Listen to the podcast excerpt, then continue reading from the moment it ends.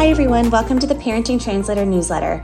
I'm Dr. Cara Goodwin, and today I'm going to be talking about routines. I'm going to be talking about why routines are important, how they can make your life a little bit easier, and finally, I'll give you three research backed routines that you can start today. So, if you're like me, you can't wait to get back to a routine after weeks of having no structure, eating a little too much, relaxing a few too many family rules. And over winter break, even my four year old said to me, I can't wait to get back to school so I can be in a routine. So that's when you know that we really need these structures in our lives. So it's clear that both kids and parents seem to do best with some kind of routine or structure. So let's discuss the research behind routines. Why do they matter? How do you create good routines and stick to them? And what are some routines that are backed by research that you can start today? So, first, family routines are any activity that you do that your family regularly engages in that involves two or more family members. These can be really simple. Can include mealtime, bedtime, chores, activities of daily living like getting ready for school, bathing, brushing teeth, etc. Or it can include fun activities that happen in a regular and predictable way. So there's so many benefits of routines for children. So these include increased resilience and self-regulation abilities, more advanced social emotional development, fewer behavioral problems, um, improved academic performance, increased IQ, improved attention and time management skills are even seen um, in adults who had more routines as children. I think it's really important to say off the bat that a bedtime routine is probably the most important routine of all. So, research finds that bedtime routines are associated with many positive sleep benefits, um, aka more sleep for you as a parent. Um, and these include earlier bedtime, increased sleep time, less night wakenings, improved parent sleep, improved mood for everyone, better self regulation, and fewer behavior problems in kids, and reduced parent stress. So, if you don't have a consistent bedtime routine, I would really suggest you start one as soon as possible because it will really make your life easier. Routines are really important because they are comforting for all humans. So that includes both children and parents.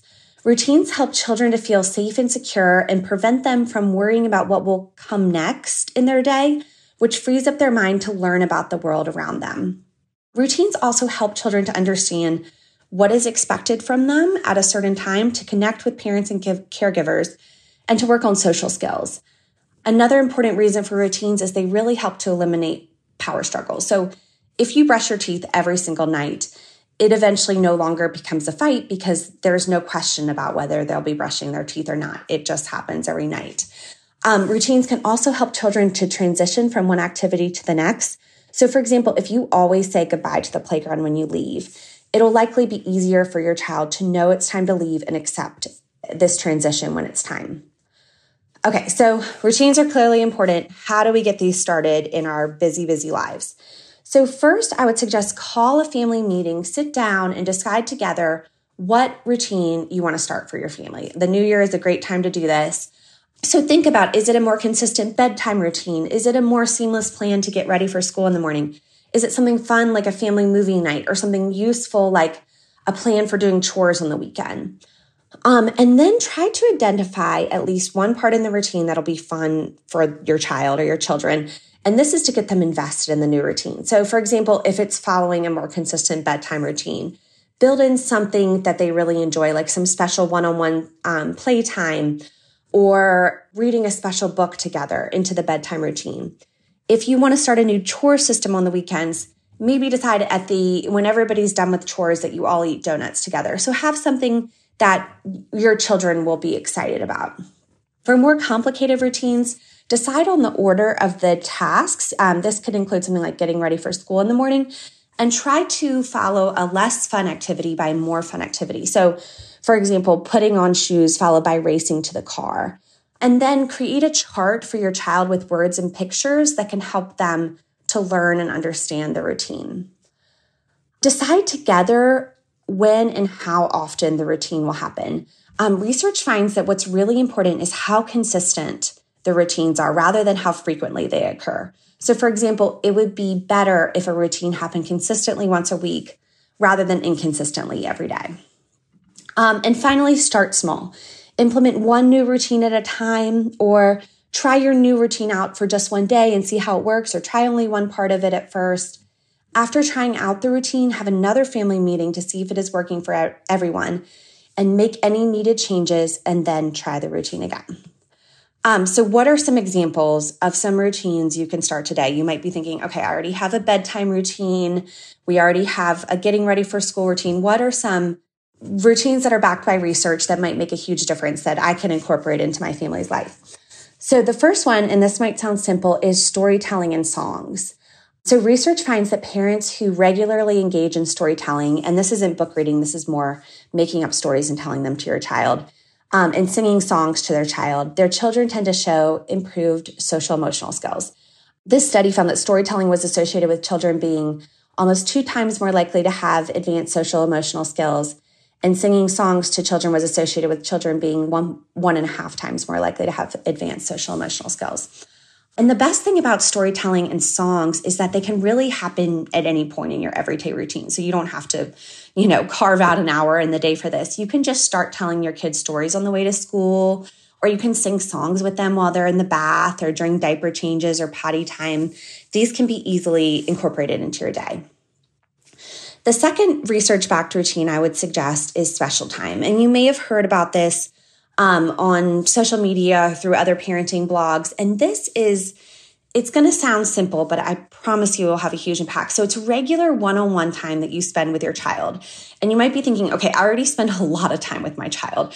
Um, but special time is different. Special time involves your attention fully focused on your child with no distractions no siblings, no phones, no TV on in the background, no checking on dinner or changing the laundry.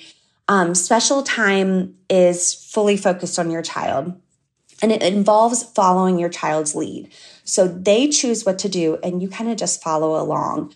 You avoid asking questions, demands, or even having teaching moments. Um, and this is harder than you think, actually, as a parent. And it might sound really simple, but it will have a huge impact on your relationship with your child and improve your child's behavior.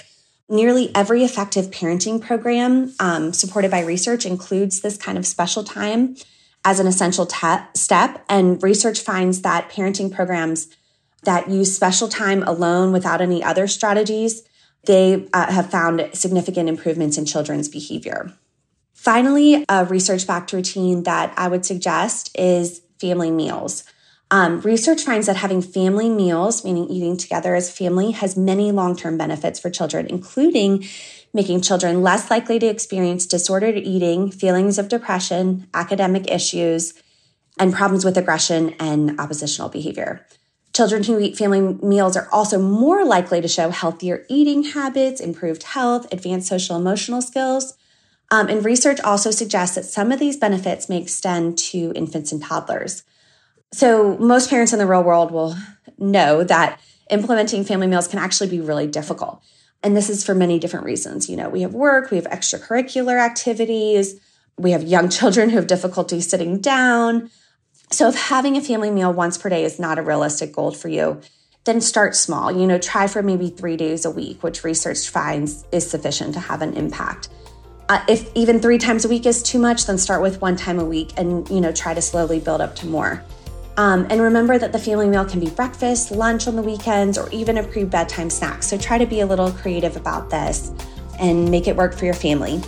Thank you so much for listening to the Parenting Translator newsletter.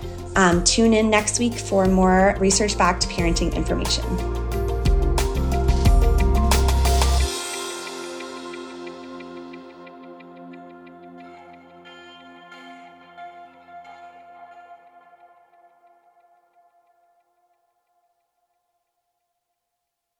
Parenting Translator is a nonprofit organization, so all of these podcasts and the information they provide are given to you for free. If you would like to support our work, please subscribe to this podcast and rate and review it. Thank you so much.